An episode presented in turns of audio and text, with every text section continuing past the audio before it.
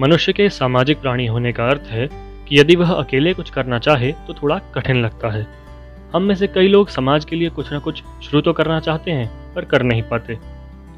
कारण होता है अकेले न कर पाने का भय। पर कुछ लोग ऐसे भी होते हैं, जो कर्तव्य पथ पर निकल पड़ते हैं। यह सोचे बिना कि उन्हें किसी का साथ मिलेगा या नहीं, वे कुछ कर पाएँगे या नहीं।